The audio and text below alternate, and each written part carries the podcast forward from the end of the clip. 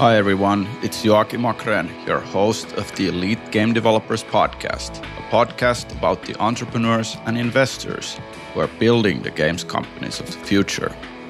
Today, I'm talking with Callum Brighting, the co founder and CEO of NetSpeak Games, an MMO games company based out of London, UK. Callum is a phenomenal first time founder who's been taking measures of learning how a games company should be built, what the culture should be like, and how you can bring on investors to help grow the company. Hey, Callie, welcome to the show. Hi, Joe. How things there? You just it's, said that it's cold. it's it's uh, grey and miserable as always in London, but um, I, am starting to get used to it. yeah. Are you going to GDC and gonna get some Corona for you there. Not the beer kind of Corona. Corona and lime, right? I still haven't decided. I'm booked to go. I've got meetings. I'm I'm kind of waiting to see what happens. More and more people keep pulling out. And so yeah, this I'm, morning it was EA. Yeah, EA. So Sony have gone. Yeah, PlayStation are out. Kowloon Nights have gone as well. So I'm just Facebook. So now I'm, I'm just waiting to see, man. I'm like, if I think there's probably three meetings that I'm desperate to go to. If one of them pulls out, then I don't think I'm going to risk it. Yeah, I wasn't actually going at all at any point, and now it feels like you know it's just looking at the sidelines of people like. Yeah, let's just observing, just observing a dumpster fire from afar, just like, ah, oh, that looks bad. Something like that. Yeah. Well, yeah. No. Well, I, mean, I, hope, I hope it all goes off okay. I think. I mean, I'd like to go. I enjoy GDC every year. It's obviously a very privileged event. I do really enjoy getting the chance to go, mostly just to see everyone on the west coast that you know, I, Europe's we're so lucky, right? I can catch up with and catch up with you super easy, Joe, but I can't. Um, West Coast is, is too hard. Yeah, yeah. We only have slush once a year, so it's good to have something else where everybody can meet. Really. Yeah, exactly. Yeah. Hey, let's get into the meat of the discussion. And let's go. I wanted to hear your story about how you made your way into the games industry and to eventually found NetSpeak. It's a quick one because uh, it was an accident. uh, as as with all great things, Jared, it started off with a giant mistake. I so I didn't get to any universities in the UK. Actually, I was always good in school, but I suck at exams. I don't know how people do it. I, I uh, you know, I, I look at kids and teenagers going to school today, and I'm like, you poor bastards. how do you how do you put up with this? So I failed all of my exams, but I managed to get onto an open university course. The OU is like a thing in the UK you can do like a degree from home over like three to six years or something. And I signed up to do one of those. I wanted to do English literature because I, I was like, that's the one that has the least exams and I can do all of it from home. I can do all of like, they're just going to ask me to write things down, right? I have to do that at home. Then they're not going to test me on it. It's going to be coursework. But they, they screwed up. They sent me the wrong books and actually signed me up to a computer science course by mistake. And while they were correcting it, because it took them a few months to figure it out and post me the new books and stuff like that. I'd actually read all of the books they'd sent me. And then I don't know what happened, man. Like six weeks later, I was like, oh, software engineering is a thing and I think I love it. ah, and, cool. and then, yeah, like a month later, I was on a scholarship to a degree in games programming. And then two years later, I had a degree, and then Sony sponsored my master's degree in games programming. so I just, I don't know what happened, man. Like my life took a massive corner, and I just went, I just got like I got very lucky. I got went from like opportunity to opportunity to opportunity. really, really fortunate. Yeah, that's awesome. Then you had a few stints at working for bigger games companies before you founded NetSpeak. Yeah, I I think originally when I first started my career, my goal was because I was still sort of in shock about discovering software engineering, right? It never occurred to me that you could do this as a job. so at the start of my career, I was just like, I just want to get good at this, right? Like it was, I, I didn't, I hadn't thought of tech lead or team lead or or manager or anything like that. I hadn't really put any thought into it. And so for the first sort of like five years, I guess, I just sort of bumbled my way through different engineering jobs, just trying to absorb as much information as possible. And it wasn't until I joined a startup called Improbable that I sort of really realized that, you know, as much as I love software engineering, there's, there's, there were some other sort of key skills I'd built up that were really valuable as well in terms of, you know, leadership and management. And Improbable was a crazy place. It was wonderful. We, we were sort of just given all of the time and space to go and make loads of mistakes. And so I sort of ran around on fire for about three years, generally not knowing what I was doing, just figuring it out, hiring people, making up job specs for jobs that already existed, but thinking I'd invented the job spec. I was like, oh, I've, I've, invented this new job. And then someone else looked at it and they were like, Callum, that's called an account manager. That's like already a thing. um, but we were like allowed to run around and generally just try different things, right? And I think eventually it just became obvious to everyone around me, much before me, that I, you know, I was definitely someone who probably should go and start a games company of my own. And then one day someone just said it. They were like, Cal, when are you going to do your own games company? And I was like, I've not even actually thought of that as an option. That's a really good idea. And that was it. As soon as they'd said it and they planted the seed, I couldn't stop thinking about it. what was the kind of like those points that made that realization come up in the other people? I don't know. Uh, I think in general, my attitude was always like, uh, I was one of the people that if you came to me with a problem, I was like, awesome, right, cool, let's go. What do we need to do? Like, that's what I tried to be at least, right? I, I like to think I was that person. You come to Callum with a problem, and in general, if he needs to go and get on a plane and fly somewhere and go and solve that problem, he will just do that. That's just how, you know, I'll, I will just get it done, right? So I was a really good delegation target. Like if you had a really big issue, just go to me and just give it to me in its entirety. I would always see it through it's like a point of pride of you know being the guy that i never just like got the problem halfway solved or solved it enough and then sort of dropped it. I was like i was always see it through to completion. And i think people just um, enjoyed having that in a very chaotic environment. Oh, yeah. and uh, you know i ended up leading teams not because I particularly wanted to be a manager. I'm a pretty reluctant manager, to be honest, Joe. I don't I don't really enjoy it because I take it very seriously. It's a very emotional, it's a very emotionally challenging thing to do properly. I think. I think everyone in my teams were always generally pretty happy with with with, with um, my management style. Yeah. As well, and so that, sort of those two things combined, I think everyone was just basically patiently waiting for me to realize that this is what I was going to go do. yeah. How did you know that the thing you want to do is NetSpeak? What was the kind of like story there? So I think there were loads of options, and I'm sort of a reasonably pragmatic guy when it comes to business. Right, I've learned business on the fly. I've, I've not sat down in an economics discussion or a business development forum. Do you know what I mean? I sort of learnt it by doing. Um, and so in general, I was like, I'm going to go do my own thing, definitely. And there were loads of options for what it could be, right? Game Studio was just one of them. I'm fascinated by fintech, right? There's loads of space to disrupt in that industry. Medtech as well, right? I've got some friends that are doctors and I talk to them about their problems and I think, oh God, like this, you know, there's so many problems in the world that we could go and solve, right? But I think when I really got down into the details, it was a case of like, what, you know, th- this is something that's we're going to be doing for a very long time. This is something that isn't always going to be fun. It's not always going to be solving fun, new and interesting problems, right? There's going to be grind in this, right? Because if it wasn't like that, everyone would do it, right? So I made the assumption that this is just going to be a really difficult thing to do, obviously knowing nothing about it. But I think that's a fair assumption, right? and so I was like, if it is going to be really hard, I want it to be something that I'm really, really passionate about. And as passionate as I am about technology, games are a big part of my identity. I think, you know, I'm covered in tattoos all from video games that I played as a kid, right? So it it just sort of made sense that it was going to be a game studio. And then it was like, do we want to do new IP or do we want to build some tech, just pure tech? Like, you know, there's tooling and there's infrastructure, there's backend stuff that we could do. I'm happy with all of those spaces. But the best part about being a game studio is, I think, at least at the start, we could end up pivoting into one of those businesses. But I think the golden, you know, the, the, the goal is definitely your own IP. I think for anyone that's creative, I think that's definitely like the mecca, right? That's where I want to get to.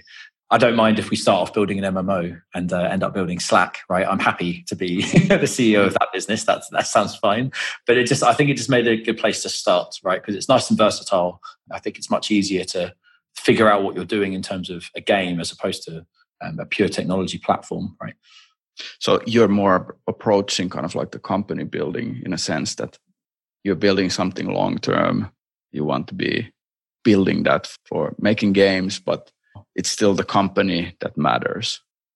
Absolutely, yeah. It's the you know the company is the people and the culture, right? And I think that's what I obsess over. That's like the thing that I keeps me awake at night. To be honest, it's the thing I worry about the most, right? The product. Don't get me wrong. Like it, you know, I, I want it to be. You know, it has to be brilliant. It's going to be excellent, and whatever we end up building, I'm really confident it's going to be a game changer. But I think I guess the one thing I learned from being, as you know, I've worked at Bloomberg, which is this giant company. Like I was a very small cog in a very, very efficient machine. And I've also been at Improbable where I think we pivoted like five times in the first 12 months, right? so I've seen both ends of the spectrum. And I think that like if I went in with the mindset of this is what we're doing, this product, this game, then I think that's that's too small. That's too small time. I don't think I'd be doing justice to the people that came and worked for me. Can you introduce the company and talk a bit about the, the mission that you guys are on? yeah, sorry, I should probably start with that. no, it's good. we can jump around here. Yeah, sure. Um, yeah, so so NetSpeak Games, we're obviously a brand new London-based startup. We're a, a massive group of tech heads. We, so um, our first game is almost certainly going to be an MMO, just because we love building infrastructure, we love back-end services. We've all come from big tech companies before. A few of us worked together at Improbable. But yeah, so NetSpeak Games, our, our, our pillars are diversity, collaboration, and inclusion. They're pillars of the product and the company. I've definitely seen in my time how a team and a culture affects product and how the product that you end up building ends up affecting the team and the culture, right? They seem to be in this very tight loop. And so I, I knew when I started NetSpeak that I wanted it to be a spear tip of this of this wave of, of um, diverse and collaborative thinking that I've I've just started to, to see emerge in games. I really wanted to to to to drive for NetSpeak to be sort of driving force behind that focus. So yeah, we're nearly 50-50 men and women at the moment. Um, obviously, we're only 12 people, so we haven't hired at scale yet, but that's something that we're we're definitely going to be sticking to. We don't necessarily believe in creative directors or sort of one vision holder for a product. We much prefer to invest you know, at the cost of spending a lot of time talking about things, we like to invest in everyone having an understanding of where we're going um, and everyone feeling listened to. So we're um, a super collaborative studio. Our plan is to stay small and lean uh, while we get our first product out and then go from there. How are you guys like talked about the the vision and the mission and the values for the company? Have you worked on defining them and like making sure that they show up in your daily work sure yeah i think the the, the pillars definitely like the vision and the mission I, I have always said that we probably I, I didn't want one for the first 12 months until the rest of the core team was here because it was only a few of us starting it out right i know from experience that in the first 10 hires we make at least one or two of them are going to be really impactful and I want them to feel like they help shape the company. And I don't want that their first thing to be is to first thing to do is to sit down and like rub out the old mission statement and be like, this is rubbish, we should do it again.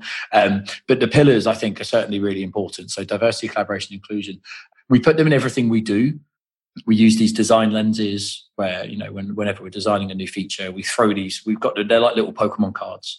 Um, and they've got like diversity written on them and some bullet points about what that means. And we throw them at each other and we say like, have you thought about inclusion with this? Is this an inclusive mechanic? Is this an inclusive design? It's in our meeting room guidelines. Like, so when someone new joins the company and they start learning about what it is to be at NetSpeak, those three pillars keep getting chimed on again and again and again. I think that's the only way to do it, right? Like, you just have to keep banging that drum. yeah. Yeah. Do you then like, because now you kind of like gotten into the mode of discussing the culture a lot and it's showing up. Do you hire people with a culture fit in mind, or do you do you rather fit the culture to the people and make it more like an evolution? it's it's interesting. I think it, it, obviously it depends on the person. There's a few people. There's one or two people I can think of straight away that we brought in, and I just feel like this gravitational force. And I, so I knew that like by bringing them in, whatever our culture is, it was definitely going to change. But we we spent a long time interviewing those people, right? Like numerous pub chats, numerous times where they just come to the office with no fixed agenda and we just talk to each other. Like we knew that this was a big hire to make and we wanted to make sure it was right for both parties. So that was much more of a cultural add. That was like, oh, this person is going to genuinely shape how all of us think on a daily basis, and that was really good. Um, but then cultural fit, right? It's uh, for the more for the more junior roles, people that haven't necessarily figured out even who they are yet. Absolutely, like we don't we don't really do technical interviews. I'm yet to find a good programming interview that I actually believe in that actually gives, you know, as a hiring manager, that gives me confidence that this is the person to hire. So we kind of just throw it out the door, really. We just, so all we test is, is creativity and collaboration. They're the two things that we're looking for. We're pretty vulnerable at the moment in that if we hired the wrong person now, and they were actually a secret ego warrior, it would probably be really hard to wind back from the from the impact that that person would have. So, to be honest, it's one of my like biggest obsessions at the moment is making sure that everyone that joins is a cultural add. Yeah, yeah, that brings to mind kind of like the thing that when you have people joining who are more junior, who are looking to learn, how do you make sure that because you guys are moving quickly and there's things changing, that people in the company aren't being left behind yeah, it's a great point, actually. We do regular teaching sessions basically where it's like there's no fixed agenda in terms of you know like it's not tied to what's going on in the sprint or anything like that right so like for example last week i did one on how to build decks that raise money not because I, I, want everyone to leave and go and start their own company but because we've hired a bunch of ambitious people and i know that that's something that they want to do and so i, I ran an hour and a half sort of like seminar on how i built my my seed round deck and what thought process I went through while building it, how I got it validated, blah blah blah. So we just, I think we're all just naturally very, uh, like very good at teaching each other, and all. And once you've got people like that in a room, all you need is a little bit of process just sort of sprinkled on top, just to make sure that we don't move so fast that we forget. Right. So you know, I, I think in particular, like free to play expertise, our guy Mitchell talks us through that constantly. Mitchell is he's just like a constant, not not in a bad way. he's just constantly challenging everyone on their knowledge of free to play to the point where we now give everyone some money every week to play to spend in free to play games. And that sort of stuff right? I think if, if you're hiring the right people in terms of there's no ego and we like to teach then that doesn't become a problem. No. Yeah i remember like how how it was talking to mitchell. Like he, he has so much ideas that you ever have yeah. 24 hours seven days a week i did i did a i did a talk last week on our strengths and weaknesses as a team because i've handpicked everyone right so i've curated this sort of first 12 people i wanted to highlight what i believe that we're going to be bad at and what i believe we're going to be really good at so that we can sort of lean into them. And one of the things that we're bad at as a team is we're, because we're so creative and collaborative, and we, we just we always want to investigate every idea. The downside of that is focus, right? Like it means that we're never going to really be able to truly zero in and laser in on a thing for very long. And what that means is that in our in our planning phase, whenever we're planning a sprint, we have to challenge each other to be like, we need this done, right? We have to justify that this needs to be the focus right? It's not enough to just say this needs doing because in two days' time, someone's going to have had a better idea and we're going to want to jump on that instead, right? So just being aware of that as a weakness, I think sort of almost turns it into a bit of a strength because it's then like now the game is challenging people on how to focus. yeah. yeah, that's really good. I, I think that's that goes back in thinking about the people, like you're challenging your staff to think and learn. And do you actually like talk uh, in one-on-ones about career development like more transparency regarding salaries with people like creating kind of like a different kind of environment. What's your talk thought on employee nurturing? Yeah i think so. One of the having been at a larger company i've seen what i would describe as like the bare minimum take on nurturing right? Like there is there is a career path. It's written down over here somewhere on a wiki. You can find it. And and and like your job is you, you know if you would like to walk that path then you have to figure out what that means right? And then at, when i worked at improbable i've, I've never worked somewhere that take takes sort of employee growth so seriously. I loved it. I really really really liked it. And the way so the way we're doing it at netspeak is a combination of things. I think it's really important, like three month and six month probation are probably the most important sort of bookmarks for someone eh, when they first start a company, right? Three months to make sure that they absolutely understand what they need to do to pass six months, and six months to make understand really well what they've done that was good and what they need to improve on. And so, like little things that I've picked up on are like, writing down the like a thing that they did and the date, and then what someone else said about it is so impactful, right? Because it, it doesn't take much work from a manager's point of view, right? Whenever someone that works for you does something good, think, oh, I'll write that down. And then you're like, oh, on Tuesday, Mitchell ran a good design shop. And one of the junior artists in it said that was really good. She's never had a designer explain process to her before. And now she's now she's really keen and she wants to read about it. And then when you sit someone down in an, in an employee review and you say, hey, this is this specific thing that you did that was really cool. I don't know why it just adds so much more meaning to it. Like it just it really impacts people. You can see it in them. They're like, oh my god, like they actually took notice of what I achieved.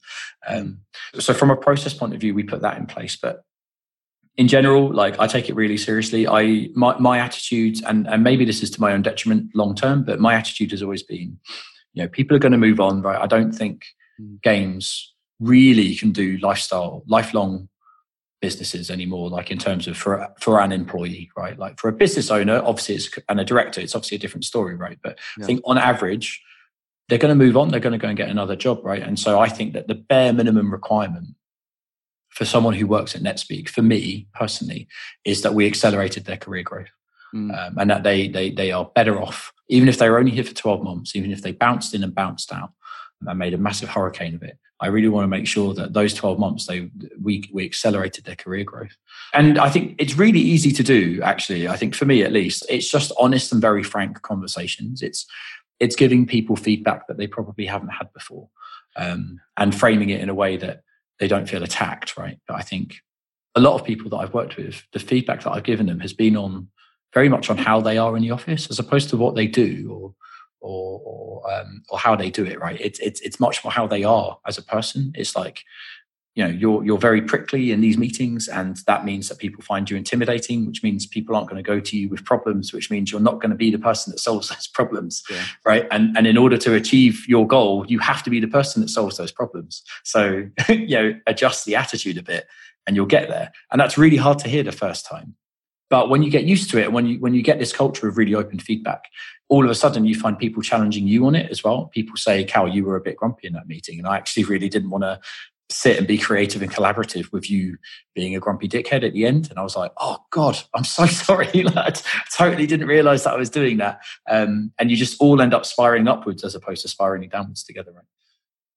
Yeah, and if you do that, like I think this is like something that I've been constantly, you know, getting more and more aware that consistency always beats mm. perfection in a sense like yeah it's it's the hardest thing to do right as well and, and and it's whenever i'm rolling out a new process or something like that i've i've rolled out so many amazing ideas that i've had where it's like oh this process will fix this problem or oh doing it this way will get us this and within 4 weeks i've had to move on to something else and it's just not stuck so one thing I've definitely learned at NetSpeak is I'm not rolling anything out. I'm not rolling out any crazy plans about regular meetings or regular catch ups or anything, right? Unless I, I'm really, really, really able to stick to sort of a, a, good schedule and make it really consistent, right? Like if there's any chance that in two months' time I won't be able to carry on running these meetings, I, I there's no point in doing it because inconsistency is much worse, right? Yeah. Yeah, that is so true. Let's go into you here. Uh, how are you actually learning to become a CEO? Like it's your first time doing it. What's your trick? My trick? I mean, I, you know, assuming this all works and then we can look back on this and be like, ah, oh, that man was a genius. But also, I guess if it doesn't work, you can look back and you can see this as a list of things to not do. So I guess either way, it's valuable to talk about it, right? Yeah. Um, so I've got like I've tried a whole bunch of things, man. I, don't know if any of this is going to work. I've got like five post-it notes stuck up on my on my wall, like at home, in the kitchen, and on my monitor. Right, I'm looking at them right now. um, so one says, "Hiring is easy, happiness is hard." So that was a guy. That was a, a, another CEO of his own law firm. Told me that, and I was moaning at him about the fact that you know we're, we're 12 people and they're great but we've had so much talent apply already. I could have built three other teams by now fully functioning you know engineers with artists with content creators blah blah blah. I was like oh this this this phase sucks. Like i want to be in the aggressive growth phase. And he said he just looked at me and he's just like cal he's like for someone like you hiring is always going to be easy. So you're never going to struggle to hire. You're in london. Like it's fine. Happiness is hard. He's like you have to be obsessed with their happiness and I don't know why that really hit me. I was just like, oh, you're totally right. It would be so easy to hire 60 really unhappy people and then not retain them for two years, right? um, so hiring is easy, happiness is hard. That's one that's that's sort of stuck with me. Belonging, a definition of belonging from a philosopher that I've got written down. When I look back on the jobs where I've been at my best and the jobs where I think I've had the biggest impact on that business, ages reflecting on it, right, and just trying to figure out what was different about those places. And I boiled it down to it felt like I belonged there. That was the difference. Like when I left, it wasn't just like it was emotionally challenging leaving that place. Not not necessarily because I was upset or sad, right? Like I left when I left my job at Bloomberg, I was very upset about it, but I was super happy to be moving on. But the thing is, I felt like I belonged in that team, at least for a while. And so I've got a definition of belonging, which I'm trying to give everyone. Right, I want everyone at NetSpeak to feel like they belong when they're, when they're here, and it's a combination of like identity, it's like social, it's impact, it's responsibility, and so th- those are the things I want everyone to feel. Because I think that if we have a team of we've got a team of 12 people and we all feel like we belong together, then there's there's nothing we can't overcome, right? And then the other one is think long term, which yeah. is the, the hardest one, man. Like no one, everyone says do it, right? But no one has any practical guidance on how. like, what do you do? Do you, what do I just, in the morning? Do I just sit and think about the future? Like, what does that even mean? I'm a programmer, right? Like, I'm a finite state machine. There's think long term means nothing to me. I've but all I'm trying to do this, uh, you know, Simon Sinek. Uh, yeah, he has the the latest book in Infinite Game. It's actually that helps for long term thinking so much. If you have time, if you read, check it out. I will definitely read that one. So I've I've definitely read a few books lately which have helped. Some which haven't, but I actually, to be honest, like the ones that haven't have been even more useful because I don't know, it's kind of like an exclusive strategy, right? It's like, I'm not that leader. I don't want to be that type of leader. Like, of, of all the types of leader I would like myself to be, knowing full well that I don't get to choose, right? But I'd like to discover what it is so I can lean into it, right? um, but like going through some of these books, and it's just like, oh, I'm not that one. What's the Horowitz way? Is it like zero to one or zero to hero or something? Yeah, yeah, zero to one. Yeah. Zero to one. Yeah, Re- reading zero to one, I was just like, that's cool. That's not me. I'm not. Nope, I'm not that guy. and that's nice, right? Because it's just like, oh, good. Okay, well, that's that's one thing I know I'm not doing. Uh, but yeah, reading helps a lot. I think there was this one book called. Um, like how like venture capital be smarter than their lawyer or something like that right? It's the venture series of books. And that was probably the most impactful book i've ever read in terms of what i'm trying to do at the moment right? I read that once and sort of had to spend a day just on my own thinking about what had just happened. Um, and then read it again back backwards forwards. And it's it's it's really practical. It's a very it's very much a, like a, a, sort of a lawyer and accountant's guide to what a term sheet looks like and how to go through a term sheet properly. But they they sprinkle in loads of like little anecdotes and little stories. And i think that's what i realize is that's how i learn right? As i learn from others through stories. And so that's why i've got this sort of big focus on advisors and I try and really invest in in sort of like those relationships, right? Like keep keep keeping those people warm and making sure that if any if, if, at any point we can just go to the pub and sit down and they can just tell me some more stories because I think that's that's how I learn as a, as a as a person. Yeah. Oh, and then the other the final post-it note, Joe, which I think is worth talking about, is um you'll you'll never lose a good employee faster than by tolerating a bad one. um, I saw that that was like one of those like LinkedIn quotes, right? You know, like as you're scrolling through the feed, it just pops up, um, and I was like, "Oh yeah, that's that's pretty succinct." Like I definitely definitely agree with that. I've seen that happen time and time again. So. Um, that's the final post-it note. So basically, at the moment, I'm just trying to live life via those post-it notes, um, and then wherever possible, catch up with people and um, you know just just like swap war stories and stuff. Yeah, that helps. But then, like looking at practical work, what does your calendar actually actually look like, and what's what is your process there? Um, CEO calendar. Yeah, I think so. In general, my life is run by my calendar, right? Like it's it's it's, and I try and as much as possible keep it as the single source of truth you know, to the point where it's like, if it's not in my calendar, it's probably not going to happen. And I, I don't I've made mistakes like that, right? And it's, it, I've, I've, I've forgotten to put things in or other, or I haven't explained this to other people and therefore things haven't happened, right?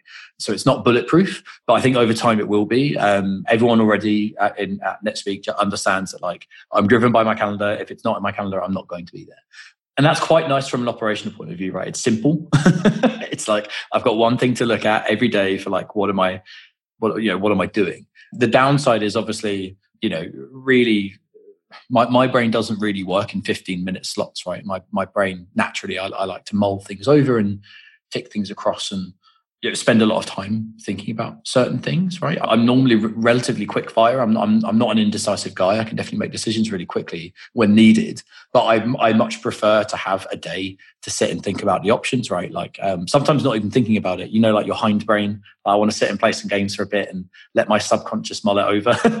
yeah. Somewhere in my brain, there's a very smart guy, and it's it's not me. I'm not in control of him, but like occasionally he comes up with good ideas. So yeah, I, basically with, with, calendar, it's a case of like it's a single source of truth. Let it rule your world. The nice thing is like you know I can give my wife access to it, so she knows where I am on a daily basis, which generally reduces her level of worry. Yeah, that helps for sure.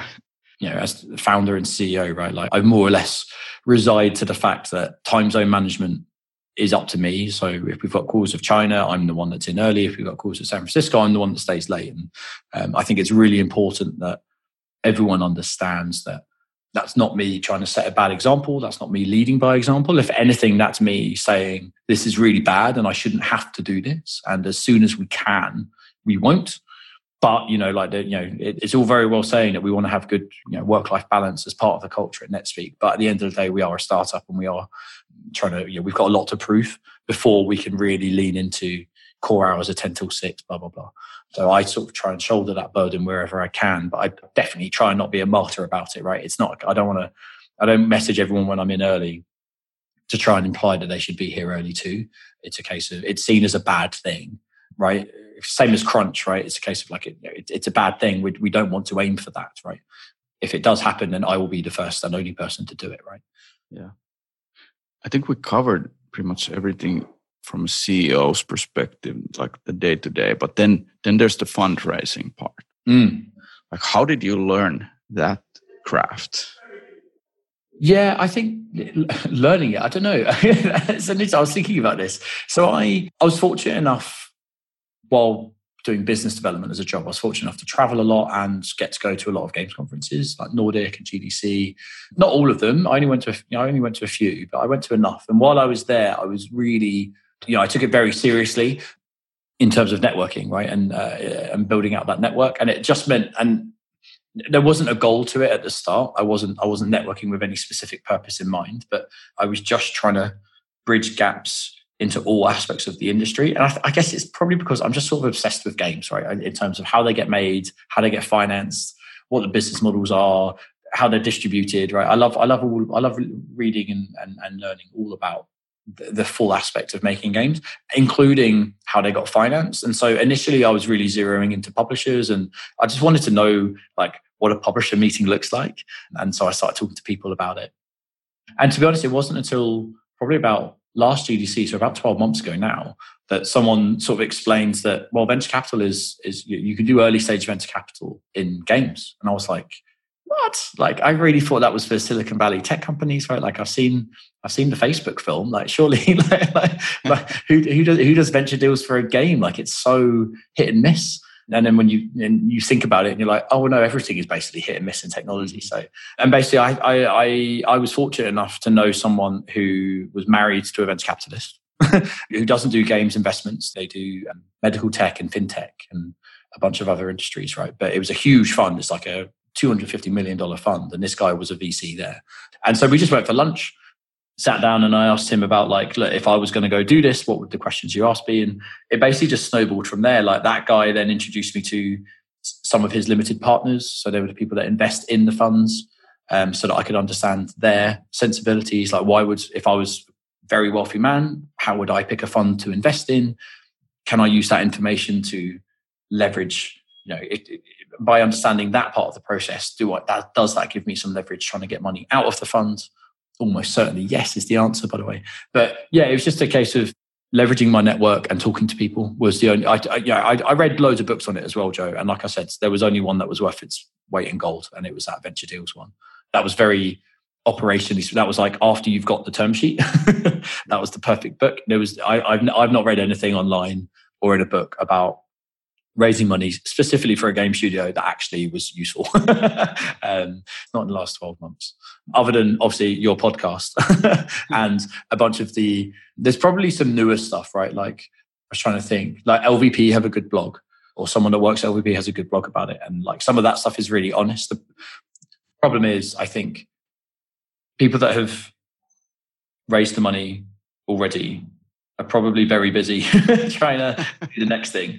If they're not busy, it's because they've exited and therefore they raised money ages ago and therefore it's not relevant anymore, right? Like I think VC, you know, the venture capital industry seems to change quite a lot. Um, if you, you know, even if you look back 10 years, I don't think it was as big or as prolific in games as it is now. I don't know how you feel about that, Joe. Yeah, I think the, the biggest change has been that we're talking more about the product market fit when you have retention numbers and. And what usually happens with games is like if the product market fit is there, the scaling can happen super fast compared to what it used to be like. Because now you have user acquisition, which is basically unlimited if you just have the right numbers. Hmm. so the VC works really well with this model of gaming for sure. Right. So you think it was just like the business model change in games sort of made it that we're now more applicable to a VC's route, right? Exactly. Because sure. you can scale with that money. And previously it was kind of, you know, can you actually do that? Not really. Gotcha. Gotcha. That's yeah. interesting. Yeah. But so, yeah, there's a lot of nuances there. Yeah, it's it's so it's so nuanced, right? I don't think anyone could ever cover it all because my experience so far, obviously, you know, we've only been through it the once but I talk to other people that have been through it two or three times and they've never had this experience, right? So it's just a case of, well, like there's no definitive guide on it.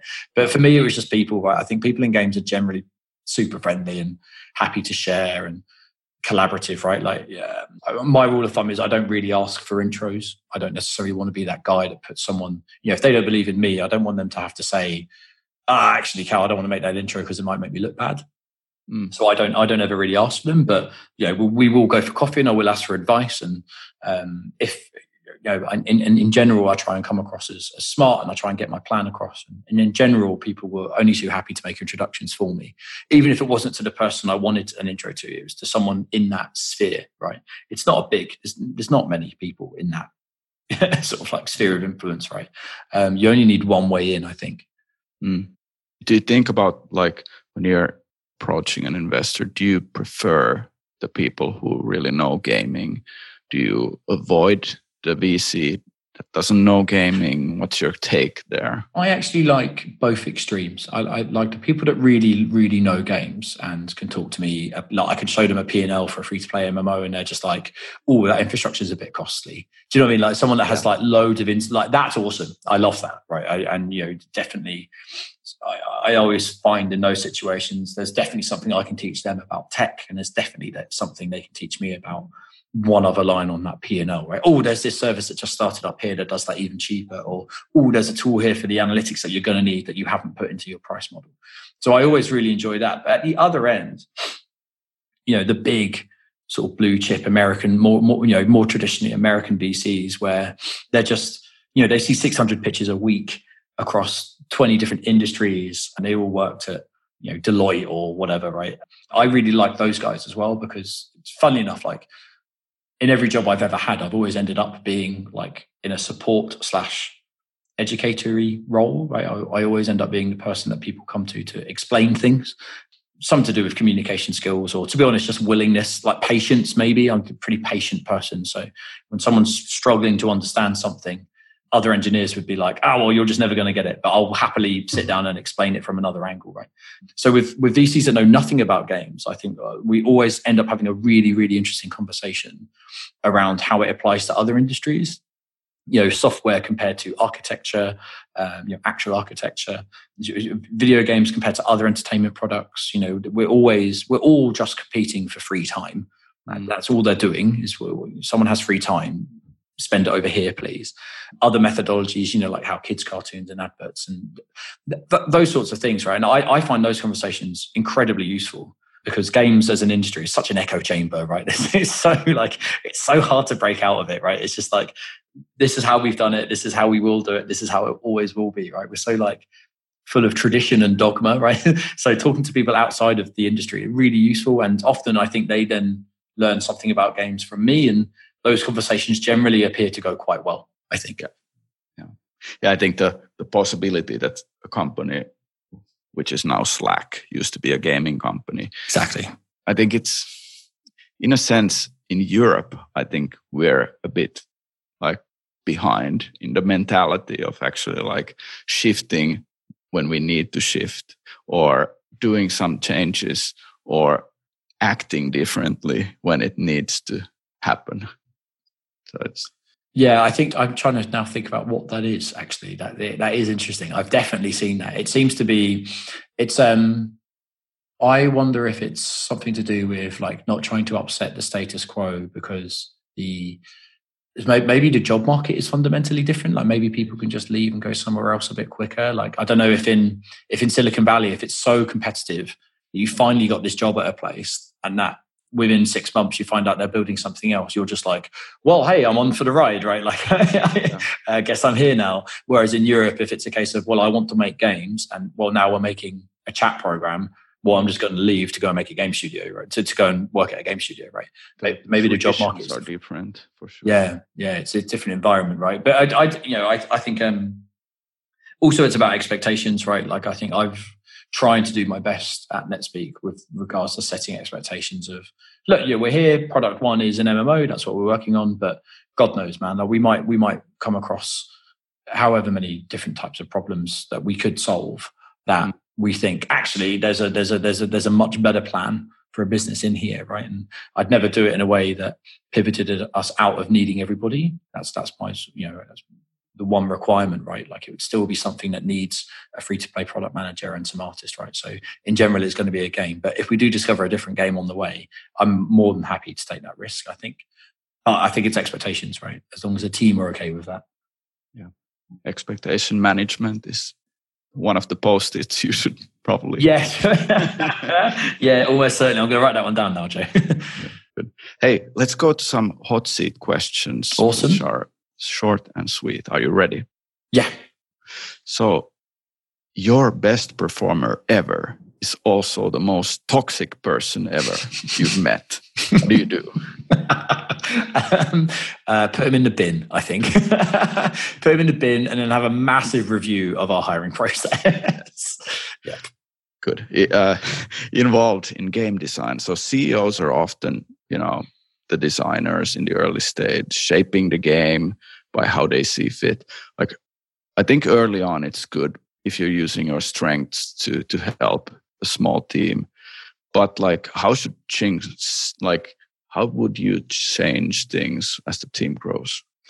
I actually went to a really good talk by a data analytics guy at Space Ape recently, and he said, with regards to data analytics, he's like their involvement at the early stage of the project is less, right? And data analytics importance and priority grows as the project grows, right?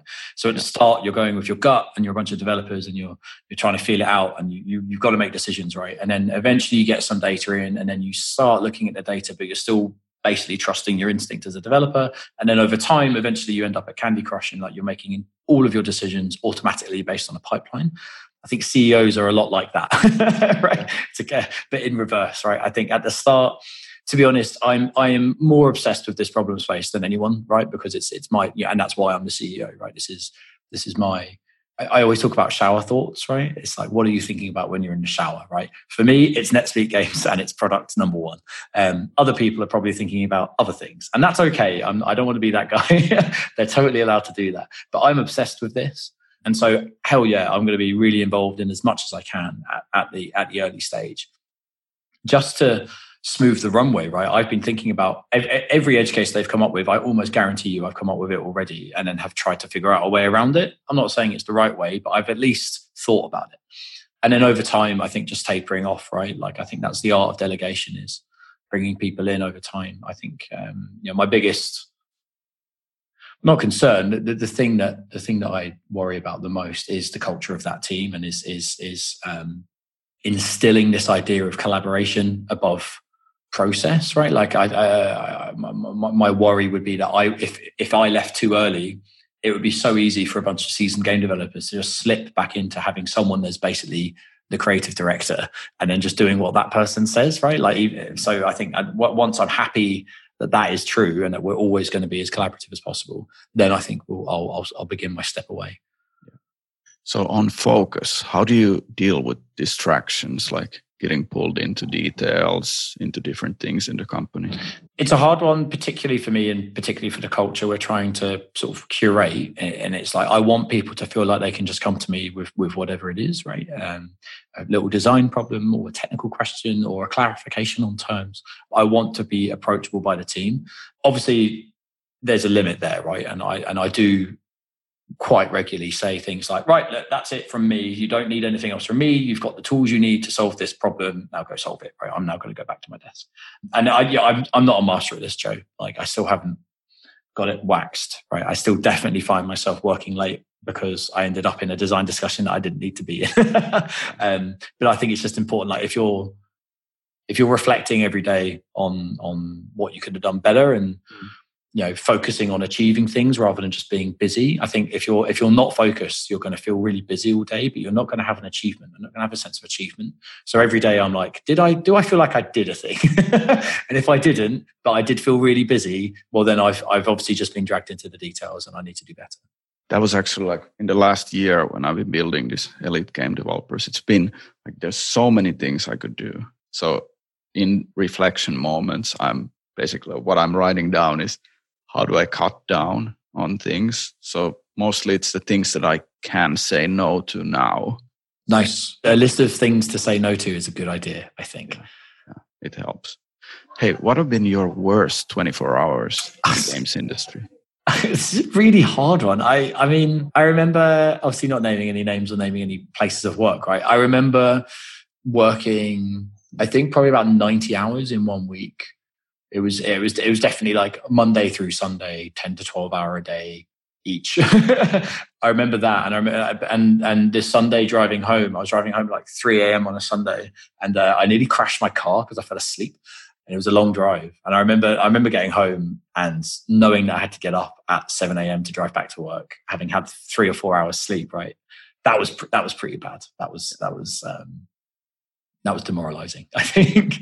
Yeah, I guess those crunch stories are always the worst. Always the classic, right? I, I, find, I find it's kind of unimaginative at this point, right? It's just like, oh, who knew, right? Working really hard is bad for you, um, right? Like, I wish I could come up with something slightly more nuanced, but that is it, really. I think, and mostly the games industry has just been really good to me. I've been really fortunate, um, other than making me work long hours. Yeah. What's your approach to talking about runway to the team? A pretty open one to be honest man. I've got a spreadsheet with our runway on it that, that everyone has access to.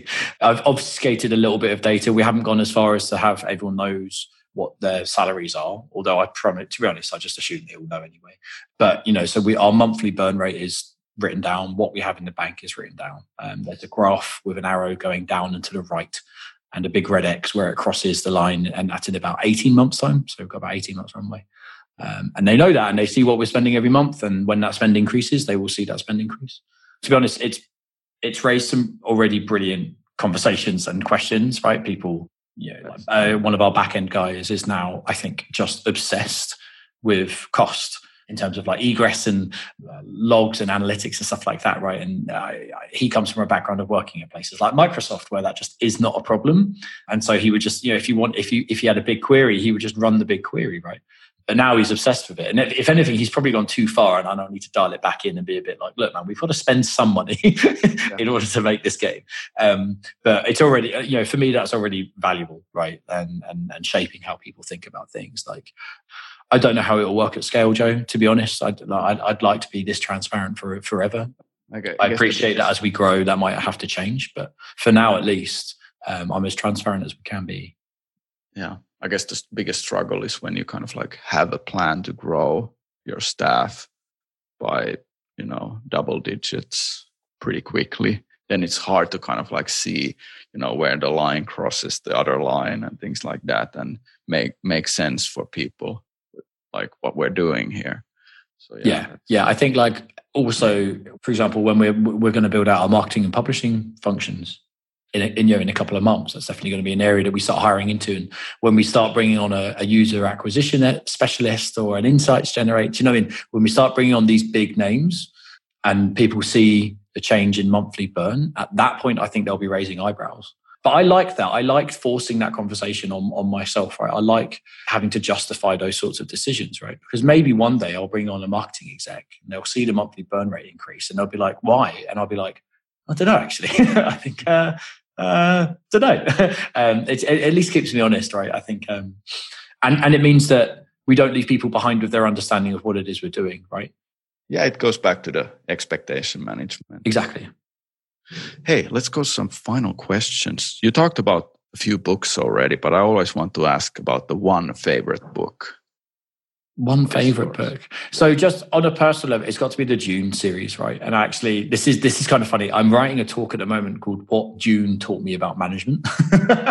um, I'm writing a talk on it because Dune. Have you heard of Dune, Joe? You know, you know the sci-fi book. Yes, very well. Obviously, you never know, right? It's it used to be pretty niche. I think it's mainstream now, annoyingly. Um, but it's There's just a new it, movie coming out. I think. Right. Yeah. Yeah. Yeah. Of course. And it's got a good cast and a good director. So I'm hoping. Fingers crossed, Joe. Um, no, what Dune taught me about management, like it's uh, it's funny because, as an example, in Dune the book, there's a there's a there's a, a power Paul has, and uh, he, it's called the voice, and he can just say it, and everyone has to do what he says. Right? He's got this like all controlling voice he can throw, um, but he only uses it once in the first book, right? And that's to like save his mother's life. So in general, you know, as a CEO, you have the voice. I think. I think it's like you have to respect your own office. Like if you're the CEO and you say something, that's going to get done, right? People, it's going to happen. You need to respect that. Um, so that's just as, as, an example, right? So, but yeah, Dune is definitely one of my favorite books. Yeah, it's like you know your superpower. It is right. It's, yeah, and I think a lot of people don't respect the fact that they get given this superpower when they start their own business, yeah. and therefore just don't take it very seriously, or like they don't they don't at least reflect on its impact, right? I think it's really important to know that like the CEO saying something in a room is very different to just Callum, just you know the guy that, that you used to work with saying something in a room. Do you know what I mean? Like yeah. it's like maybe not to your co-founders or your friends that you're working with, right? But certainly to the new junior artist, right? the CEO saying a thing is a big deal, and so you have to respect that office and, and use those tools wisely. Yeah, it's kind of like your presence already is, you know, it's so different and yeah, that's meaning. Yeah. Hey, uh, do you have a story that has shaped you in how you approach your work? To go back to the, the like how I got into the games industry, right? It, it was a lucky occurrence. I sort of tripped and you know fell into the industry, and it just sort of I, you know, I got a scholarship for a degree from a from a, a creative uh, charity, which was which was one I wouldn't have been able to go to university without it. Um, I got a scholarship to, for my master's degree, which I definitely would not have been able to afford to do. And those two sort of like early investments in me as a person have just paid off massively, right? Like I think, um, and now it's kind of a, I think I, I definitely see NetSpeak as a route of sort of giving back as much and as much as I can and wherever I can. And so, you know, I will always take chances on people. I will always hire diversity.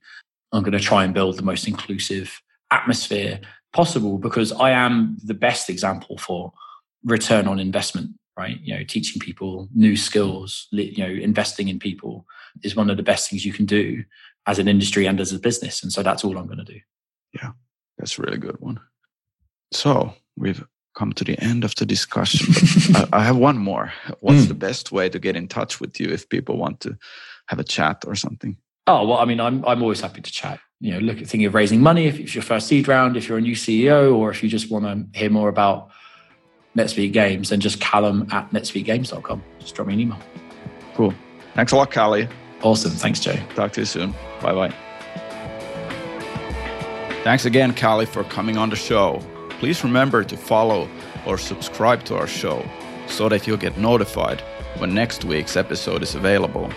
Also, we have a weekly newsletter going out with links to our latest articles you can subscribe to that at elitegamedevelopers.com. See you next time. Bye bye.